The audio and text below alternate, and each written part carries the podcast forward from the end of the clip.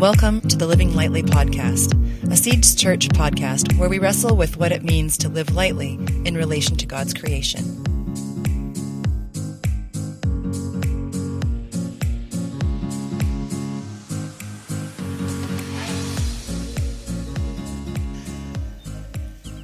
Hello, and welcome to the Living Lightly podcast. Today we are so thrilled to have Terry Mierau join us.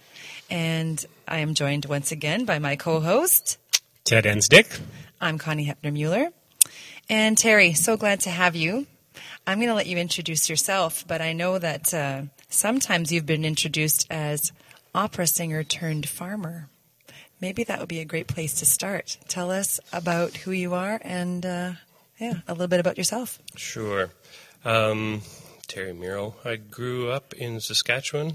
Um, uh, lived in Saskatchewan until I finished high school and then moved to Winnipeg. Went to Canadian Mennonite Bible College for a couple of years, and or for a couple of degrees actually, and uh, started in theology, ended in with a church music degree, and from there um, was encouraged to pursue um, concert and opera singing, which I did by going to uh, McGill University in Montreal, got a master's of performance there, and from there got into a uh, opera studio, like an atelier program in the Netherlands, in Amsterdam, and uh, began a professional singing career in Europe. There, met my wife Monique in that same program. Uh, we were both singing mostly in Europe at that point, and then I started singing a bit in Canada as well. And we got married in the Netherlands, and then shortly after we got married, we moved. Uh, we we bought a uh, an old farm, uh, abandoned farm actually, uh, in New Brunswick. My parents were living there at the time, and um, we bought that farm not as a farm, but really as a like a place to get away in the summer months from, of course, singing. All of our work was in cities, uh, and we were. I always knew I wasn't really a city person, but uh, Monique had born and grew up in a city, but um, on a vacation to Canada to meet my family at one point earlier, uh, she had really uh, been very taken with the openness uh, a, of, of, Canada and uh, the nature, and um, really loved the East Coast where my parents were. And so, anyway, we bought this abandoned farm, sort of as a place to get away for the summers. Um, we continued to sing and spend summers there for a number of years. uh, lots of traveling, and and but you know I was going to say slowly, but actually very quickly. actually, the first the first summer that we we were there already, I could I could feel it. I've often described it as feeling um, like the land, like that farm, that the the ground beneath my feet just sort of started to pull on my feet and want to keep them there. And I, over about a four year period, I had a stronger and stronger sense of, but I just need to be here. And that, that really um, manifested itself in. Uh, we were we were always independent artists as far as uh, we we didn't sign like a in Europe it's called a fest contract where you you sign with one house and then you're always working for them. It's like a it's almost like a like day a company. Yeah, it's like a day job, right? Like you, and we never did that. We were always independent, where we were signing, finding all of our own work and signing all of our own gig to gig. Um, often signing one and a half, two years in advance, and so very quickly. But of course, the stuff in the summer, usually you would fill up your sort of September to April a year or two in advance. But then some of those sort of more summer festival stuff where you could, those would come a little bit more spontaneous. But so I, I know the first summer, 2002, that we were on that place, I had two months off that we were there. And then by the second summer already, I had taken the um, sign, not signed a contract so that I'd have four months off. By the third and fourth, I was at I was at home for six months of the year, and then and then farming really kind of took over. Um, growing food and raising livestock, and really started take, took, taking over, and which coincided with us starting to have children, and so then there was great reasons to stay home, and then we both eventually over a couple of years made a transition to growing food for a living instead of traveling and singing. That must have been such a huge transition, and and when you tell it like you just did, it sounds fairly matter of fact. Mm. Can you take take us deeper into the the emotional, theological, philosophical journey that that also was for you? Mm. Yeah, of course. When you if you if you just kind of say the trajectory of it, it's it seems maybe logical or maybe illogical, depending on uh, what you what you think of the idea. Um, where it came from along the way. Um, so, working as a professional opera and concert singer, you're the circles that you're involved in. It's all there's almost always in the cities. It's it, we were mostly in European centers, um, the people who whose houses you end up at and things like that. It's it's very connected to. Uh, there's patrons of the arts always, right? So governments are also great patrons of the arts, but there's a lot of private money that that that patronizes the arts, and so these folks often, as part of of the deal, they get or they'll throw a party after a show, or they'll throw uh, you know different kinds of things where they can entertain their friends, generally all very well off in their very beautiful homes, and and they can say that they have these opera singers there, and probably you'll sing a bit for them, and and it's all very lovely. Um, but in so doing, what you what you see is a part of society. I mean, growing up in a small town in Saskatchewan, that wasn't my was certainly not my background. You weren't frequenting cocktail parties. No, we didn't have a lot of cocktail parties in Langham, Saskatchewan, um, and so it's. I mean, as a young 20 something it's quite exciting and it's certainly interesting and you see things that you're that are new um, but you also start to see how, even though society has trained us all very well to believe that that's what we should all be striving for, we should all be striving for that kind of wealth, that kind of, I'll say, power.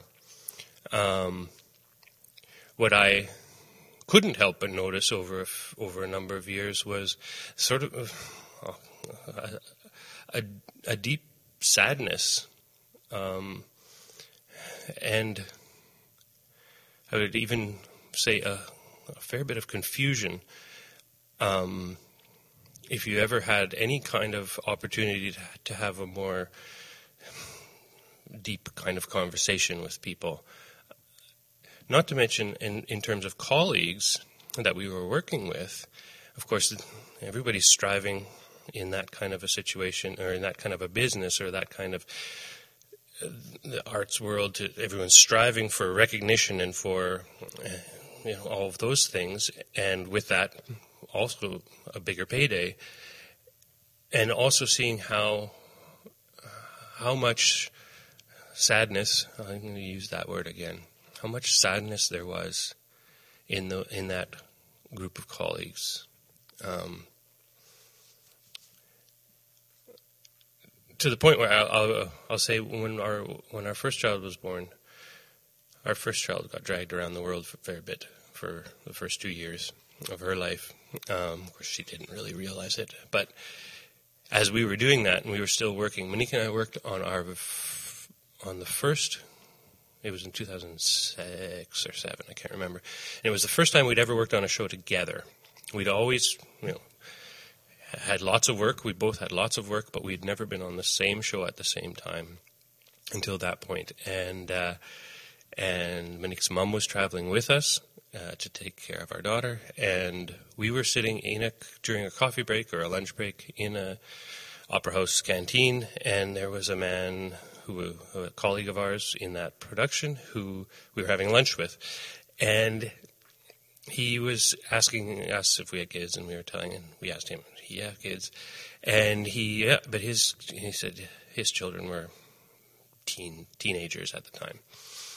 And he, we were working. This was in Amsterdam at the National Opera there, and he was from Germany. And so uh, the weekend before, he had gone home, um, and to see his family. And he had found out that his teenage, his teenager had had been telling people when they ask him, "Why is your father never around?" the teenager would tell people that he was in jail. And this was for this guy's name was Michael, and Michael uh, had asked his his son like, "Why would you tell people I'm in jail?" And his teenager told him, "My entire life, when people ask me that, I would always say that my dad's an opera singer, and they would say that is amazing." And his child told him that nothing hurt him more than having feeling the way he felt about his dad always being gone and people saying that it was amazing. And so he changed his story and he started telling people his dad was in jail because people would go, That's horrible. That must be very difficult for you. And then he got what he needed. Wow. I remember Monique and I that at the end of the day, you know, we're sitting in our apartment and putting our kid to bed or whatever, and just kind of going like, "Are we going to do that? Hmm. Is that is that is that what? First off, is that what us being together is supposed to be like? Is that what us having a family is supposed to be like? Is that what our life is supposed to be like? Does this mean that much to us? I mean, of course, like I said, this is 2006, I think. So we were long down the road of, boy, I'm not sure about this. But that was, that was a kicker. That was a, a moment of awakening. That was a big moment. Yeah. Yeah. Wow. So we've been, I mean, the name of this podcast, mm. and it kind of has grown out of, uh, well, we've needed to find a way to communicate and mm. to connect as a community because um, we're in a situation now where we can't have large groups of people together because of the uh, coronavirus pandemic. But this idea of living lightly is something that we really wanted to explore as a community, especially during this Lenten time. And um, as you were telling, as you were telling your story, I mean, a very sacred story. Um, there's a bit of a, a, theme of heaviness, of um, well, two kinds of heaviness. The one was you talked about the sadness that you were experiencing in the communities that you were involved in as you were an opera singer, but also you, um, I think, I don't know if you talked about that in this conversation here or it was before we were talking about how you're saying that you literally there was almost like gravity was holding you down and wanting to keep you in, in that farming place. So um, let's talk a little bit about lightness, living lightly. Um, has that shift that you made from the one vocation to a more grounded vocation in the farm and in the land and stuff has that kind of created some sense of lightness in you and as a family um, i'd just be curious to know how living lightly kind of fits into that mm-hmm. um,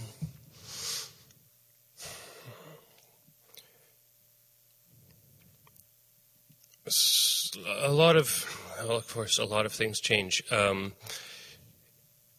there's there's a, a long and gradual transition away from that. Um, what I think we in our society are are very much sort of programmed into through school and through university and to to succeed and to do well, and of course, all of that comes with a, a, a bigger paycheck at the end, and that that is the point.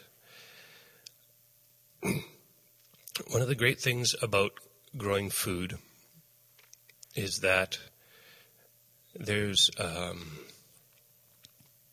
there's an incredible humility that has to come with it because it goes wrong so very very often despite everything that you think you're doing right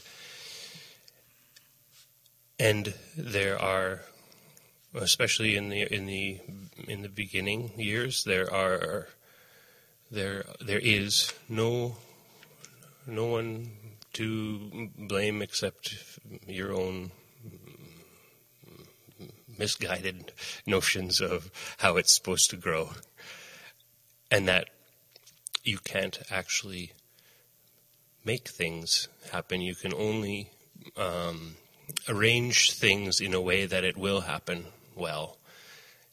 And even when you do everything, when you arrange everything so that it should all go perfectly well, then um, whether on the East Coast, whether it was the tail end of a hurricane that would come through and blow it all over, or or here on the prairies, whether it's a plow wind or a summer of 36 inches of rain or whatever it is, that is more than enough to make you realize that it it really has very little to do with you. So that sounds really heavy. That, that sounds sound very light. I was just going to say that sounds really heavy, except that, except that there is a, a giving over that comes with that. Um, that comes with that. The lightness, yeah, the lightness. Where's the light? Well, possibly in that giving over. Because Absolutely, uh, then sure. it's like you're off the hook a bit. For sure.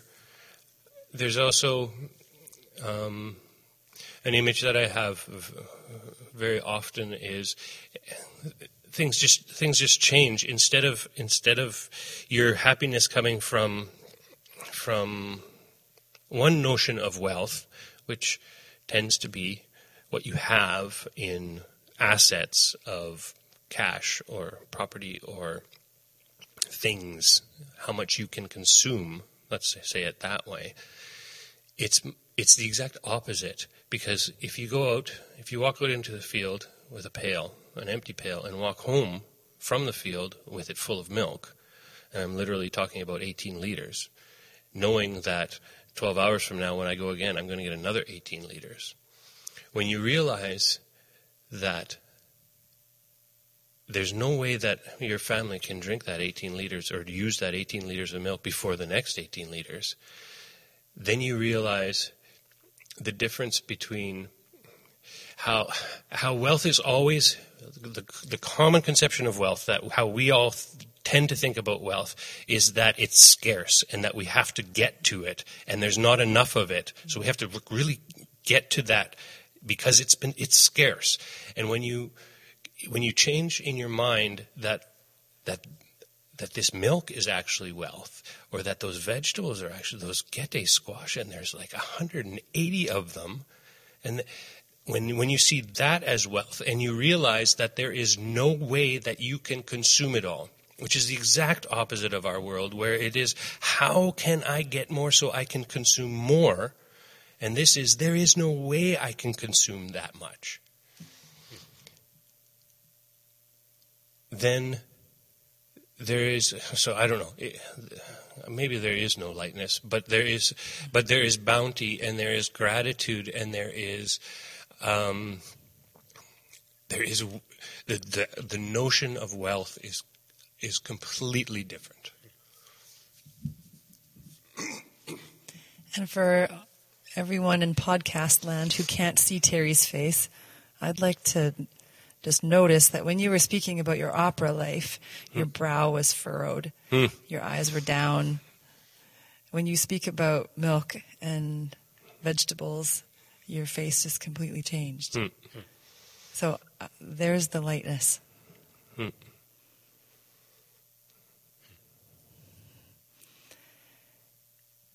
So, can you tell us a bit more about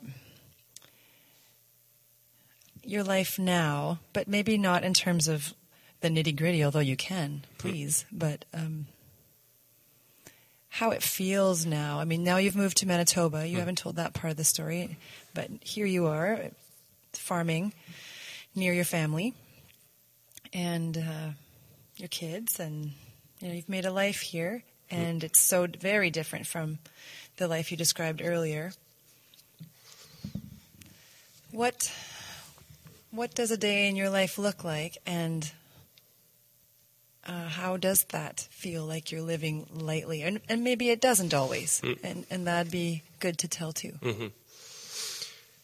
As far as the uh, living lightly, we've, kind of been playing with that word. I think, uh, you know, between the heaviness of heart or or lightness of heart and, and that kind of thing, um, kind of playing it that way as as opposed to you know living lightly on the earth and and um, um, which we've for a number of years been accused of doing, which uh, um, I'll let others be the judge of how lightly we're living on the earth. It doesn't always feel like we're terribly light on the earth, but we do still have our trusty truck and things like that.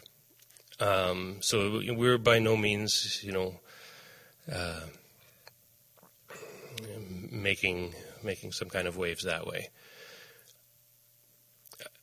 I think, I guess one of the things that I I want to get out for people to think about is that the decision to live lightly. I'm talking now about you know, living lightly on the land. I've been asked in, a couple of times, different times, um, university classes in at U of Winnipeg and at CMU, where they have a, a class called Voluntary Simplicity, and uh, I've been uh, often asked to talk in in in those classes, or or I've had students come to me to do questionnaires and that kind of thing. Um, I'm always, first off, uh, I always make it quite clear to them that I don't believe in voluntary simplicity. Um, I think it fosters this notion that that that that I, living the way that we live, that that we have sort of voluntarily chosen to live a simple kind of of life. Um, I think those classes should be called mandatory complexity because actually I think if if you take seriously if you take seriously what I think our call is, then there's nothing voluntary about it. It's actually mandatory. Number one. And two, if you actually give it a shot, you'll notice that there's absolutely nothing simple about it, and that it is actually un- unbelievably complex to grow your own food, to raise livestock for yourself, to um, to care for the things that you use and to use them well. Tools, automobiles, houses, land, land, land. To do that well is not simple. So that's my rant on voluntary simplicity and it being mandatory and complex. Um, So it's not the simple life. it is not the simple life. The pleasures may be simple. Um, are certain things that may be simple about it, but it's it's never going to be what people think. That's for sure. Um, um, I forget what your question is there now, because I went off on a tangent. That's quite all right. Tends to be what I. do. I don't think you're on a tangent at all. No, I would just. I think I would just like to hear more about uh, the deliberateness of your lifestyle and where that comes from. Like where, when you have a decision in front of you, for example, this or that, uh, you know, lifestyle wise, a purchase, um, the decision about employment or not, anything at all. How? What are the what are the values and beliefs that guide you and your family? for and and again i can't say that at some point in the past we made some kind of decision like um, okay from now on i'm going to do this. It didn't it, it doesn't for me it doesn't happen that way. It's more as if i look back i can say i can see oh, that the the tendency was to start making those kinds of decisions or that sort of thing. But I can look back and I can say that, and it is how I operate now for sure. Is I don't. If something needs to be done, why would I not do it? Why would I not do it? That would be a, a very sort of central to how I operate on a day to day basis. So, uh, Ted keeps teasing me because my car needs uh, needs more than a new muffler, but it it. And the reason I tease you is because my daughter's vehicle also needs a new muffler, and I think it's my daughter pulling up on on the driveway, but it's actually Terry bringing us eggs. So, so the car makes a lot of noise right now, um, and I think most people would be, well, I need to take that to the garage and have someone fix it, and and I don't think that. I think, when am I going to get a chance to fix the car? And I'm not doing it. I haven't done it so far because it happened in in the winter, and I at this point I don't have a, a heated or a place to do it comfortably, so I'm waiting until warmer weather, and then I'll fix it. So, if I want food, why would I not do that? If I want a different, uh, if I want a, a, barn, why would I not build it? Um, so, I, okay, so if I break that down philosophically, I guess I'm against specialization. If I want my children to be educated, why would I not do that? I mean, our kids go to school. We started off homeschooling, and we all rather enjoyed it, but it, it's a lot. Mm-hmm. And and what we actually came to realize is that um, is that there's living when when you're through, especially for in our case, it was through our, the younger the younger years of our children for sure. We were both at home full time. So if the kids go off to school for seven hours a day. All those other hours they're, that they're at home, we're at home. And we're always doing things. And so if, if the kids want to be around us, which hopefully they did, that meant that they were doing things with us. And if you're doing things, you are educating. Mm-hmm. That is educating. Mm-hmm. That's where it's going to happen. I'm not saying that's exclusively where it's going to happen, but I'm saying that that fills an incredibly big gap that I think uh, that uh, an education system can't fill. So, why would I not do that? Um, yeah, everything plumbing, electrical, any anything. Why wouldn't I do that? So it's I just want to see if I understand you correctly. It's it is for the value of just why wouldn't I, or and to educate your children. But is there are there even more layers to that? So.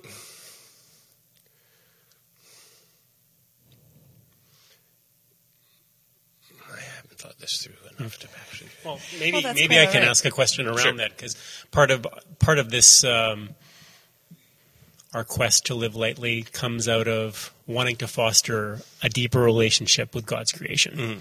So there's it's about connection. It's about being close to things mm-hmm. that we sometimes we live disconnected from, and because we live disconnected, we make decisions that don't really foster more connection. They actually disconnect us even more.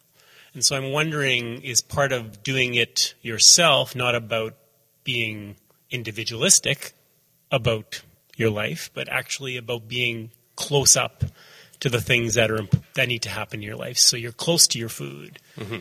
You're even close to your vehicle and mm-hmm. what it needs. Mm-hmm. Um, so is it is a lot of that about having a deeper relationship with the things that you're connected to? Absolutely, and and and number one, of course. So another thing that I that I've I know I have been accused of is sort of of and it's and it's and it's dangerous for people who who will self-identify as an environmentalist or as a as an environmental activist or something like that, right? So I th- we have to be very careful about that because if is is living lightly is that is that the is that the end? Is that the is that what it's about? We were we were certified organic for many years. One of the reasons that we stopped certifying was because in that in that group at that time, it seemed to a lot like to a lot of people, a lot of certified organic farmers, that it was more important that you were certified than that you were I'll say doing it for the right reasons, mm. or that you were actually, or certification became everything as opposed to, so as long as you passed that level that you were certified, that's awesome. When some of those levels started coming lower, as demand was growing, this is through like 2007, 8, 9, as demand was growing, and the bigger farms that could start to meet that demand weren't interested in certifying because it was it was too much. They wouldn't be able to do it. The standards, the official standards, started lowering, which I just wasn't okay with because I wasn't doing it to be certified, air quotes. I was doing it because it was I felt that it was a, a good marker of what we were. It was actually we felt that when we got certified, we got certified because we realized we were already doing more than what certification required. So why wouldn't we? Mm-hmm. It made sense. But then when the bar starts to lower below you, and you're you're maintaining a certain level, but then others are bigger farms that can do it for a lot cheaper and then sell it for a lot cheaper, and mm-hmm. when they come in underneath, right? Um, and and and operate at at a lower standard, then then it doesn't make then it doesn't make sense to be certified anymore because they have lowered what that means. Mm-hmm. Um, and all of that was to was to say that if if you're doing it for if you're doing whatever you're doing for for one reason, it's not that's not the be all and end all. That's not the the reason for doing it. And so, living lightly, we we didn't ever choose to live lightly, and in fact, it had had nothing to do with environmental concerns. It had nothing to do with climate change or global warming or anything like that. It, it really, in the end, it came down to what does the Lord require of you? To seek justice. The first line of the like the first to seek justice. What does and justice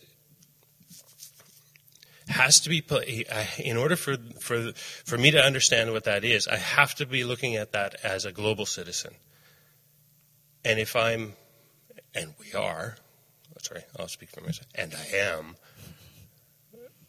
living compared to the majority of the world it is not fair it is not just.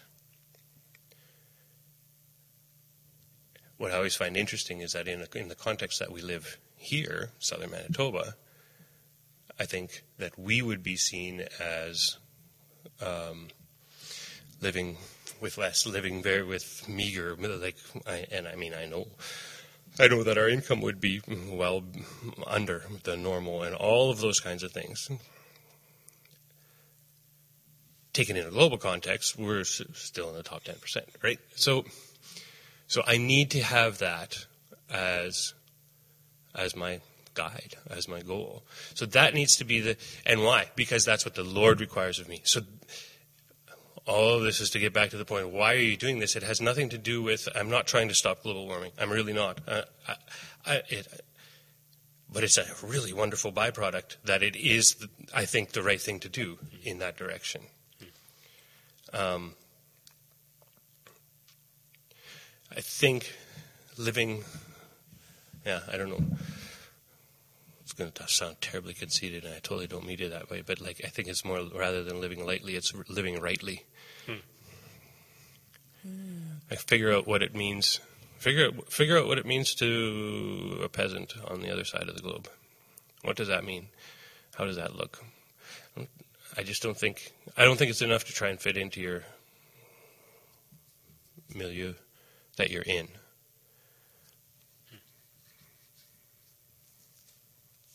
I don't know. That maybe that none of that makes sense. No, it makes a lot of sense, and I, I think it's um, you're calling us to an even higher calling. I feel, Mm.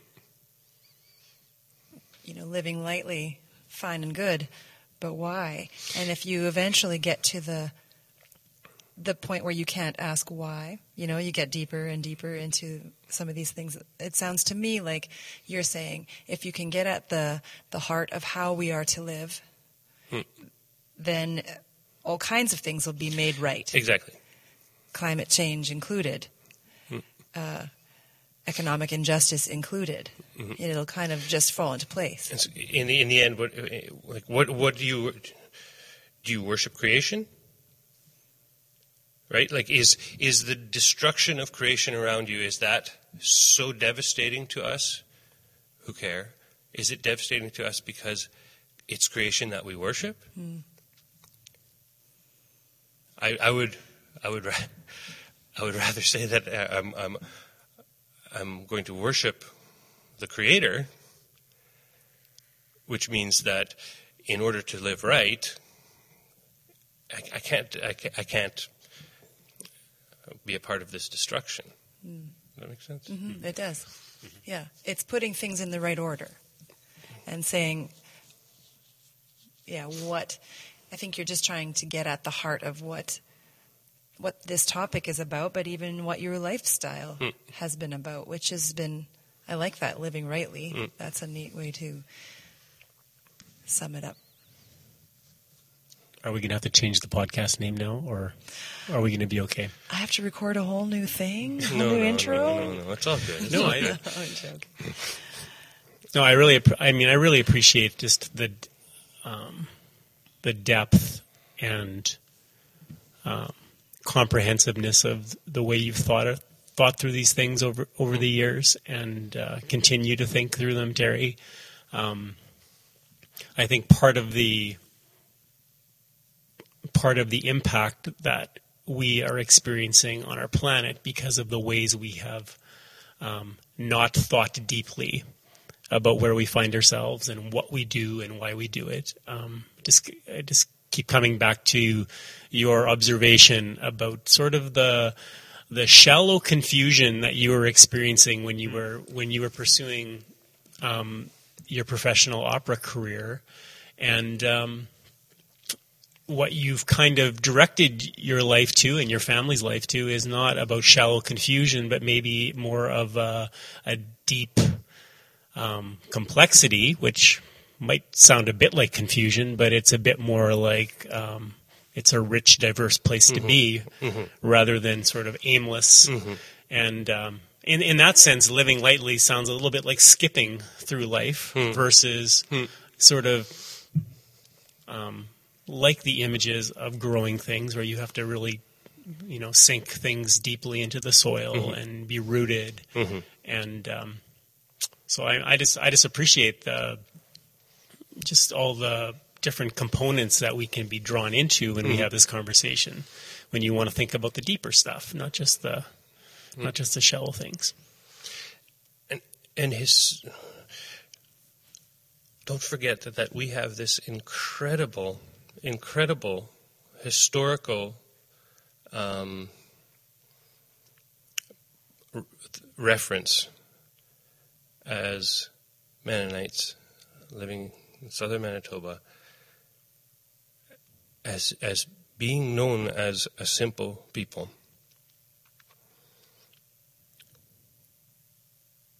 And that I don't think there would have ever been a point in our history as Mennonites where we were pursuing that simpleness, that more with less, right? That kind of Mary Joletti, you know, all these, like that was one manifestation in the 70s, but, but, but this simple living has followed us for a long time, and don't ever think that anyone was ever pursuing that as the as the end.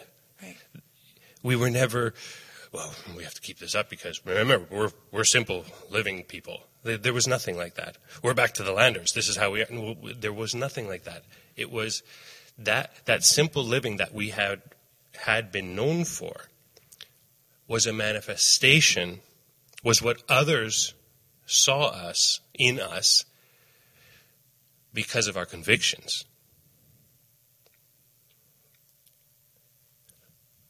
But we, but I, but I, I do want to bring up that we have this historical precedence of that's who we were. And I'm not, I'm, I'm not saying that we all need to get horses and buggies. That's like I'm not, because that people will take me there sometimes. But it's a, it's a, but again, if we did that, if we all said, okay, now we're all going to get horses and buggies, then, then we're doing that for that sake. So we need to figure out what it means to be us and how then that translates into how we live. And now, uh, just to get to what came up before about because how I said something earlier, I can't remember what it was, but it can come across as very individualistic as opposed to, and and I will say that the the one thing, the thing that I think we need most, especially in this time, is community. Again, there is this historical this precedence of how we as Mennonites have lived in, in a much richer sense, I think. Also, so, so also some with that can can come some sort of stifling kind of things, and I realize that, and I think we've all pushed really hard against that in the last two generations. But I also feel like we lost so much of how we can be, uh, how we sh- how we can be together.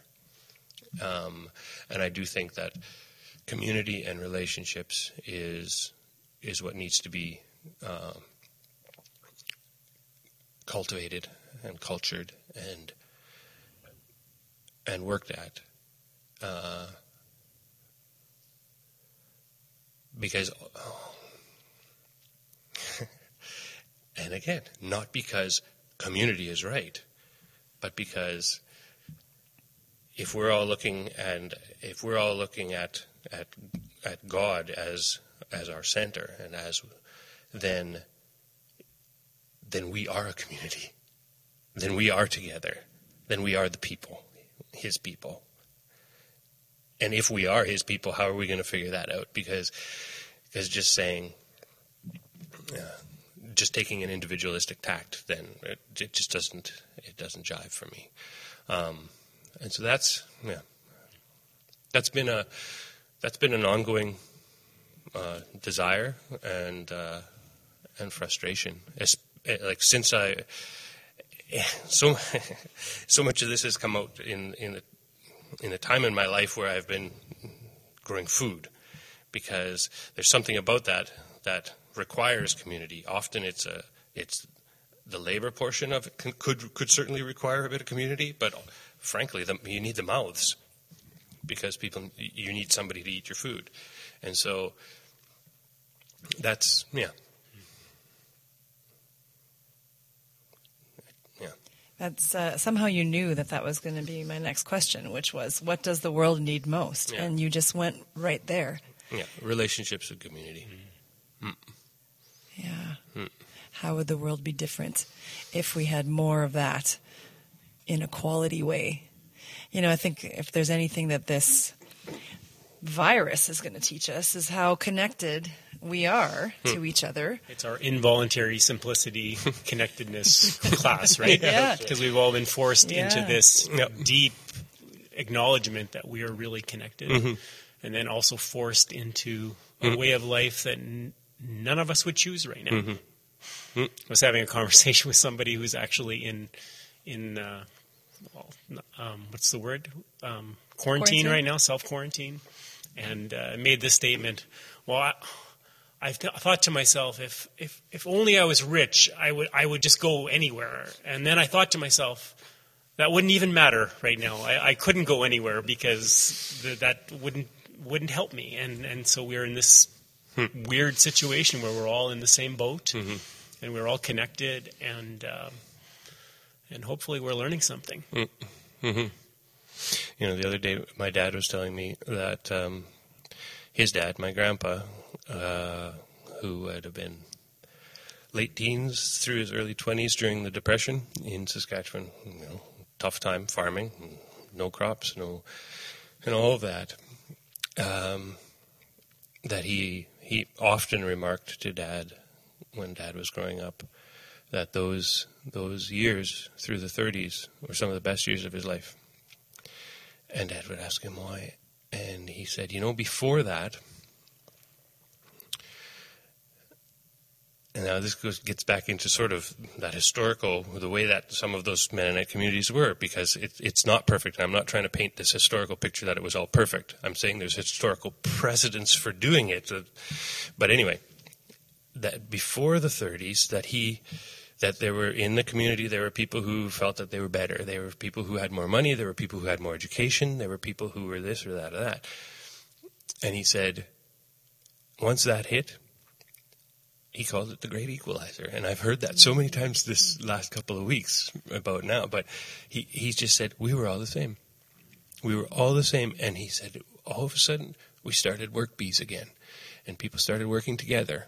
And I can remember him telling me a story when I was a boy that he, that in that time, him and a bunch of friends piled onto the back of a, uh, back of a truck. Somebody in town had a truck, and the community had a truck, and they drove to, which now it's an hour and a half north, but by in those you know those roads and that, head up north, see if they can find work cutting in the woods and that kind of thing. So, so you know, I, I think to myself, okay, what would that have been like? that would have to do that. You would have to be quite yeah, um, desperate. Like I really need some. We need work. Me and my you know these guys. We need some work. And yet, when he told me that the amount of fun that those guys had on the back of that truck driving for a day, like and stopping to they stopped in Rosthern, I think, for breakfast or something. Went in and said, "We can afford a nickel each. What can you give us for a nickel each for breakfast?" kind of thing. And I imagine the guy making breakfast was just happy to have some kind of customers, you know. But the but the joy that he would tell those stories with, it was just adventure. Hmm because they were together, because they had common goals, because they were going to make sure they all do this together. I don't know. I think there's lessons in that, certainly in these weeks that we're in right now. It's a story that will is yet to be told. Mm-hmm. Yeah, for sure. Mm. That feels like a good place to, to leave it for today. Yeah. It's feeling like we're going to have to have another conversation with you sometime, Terry, just to get into more stuff. It's like uh, we have this list of questions which mm.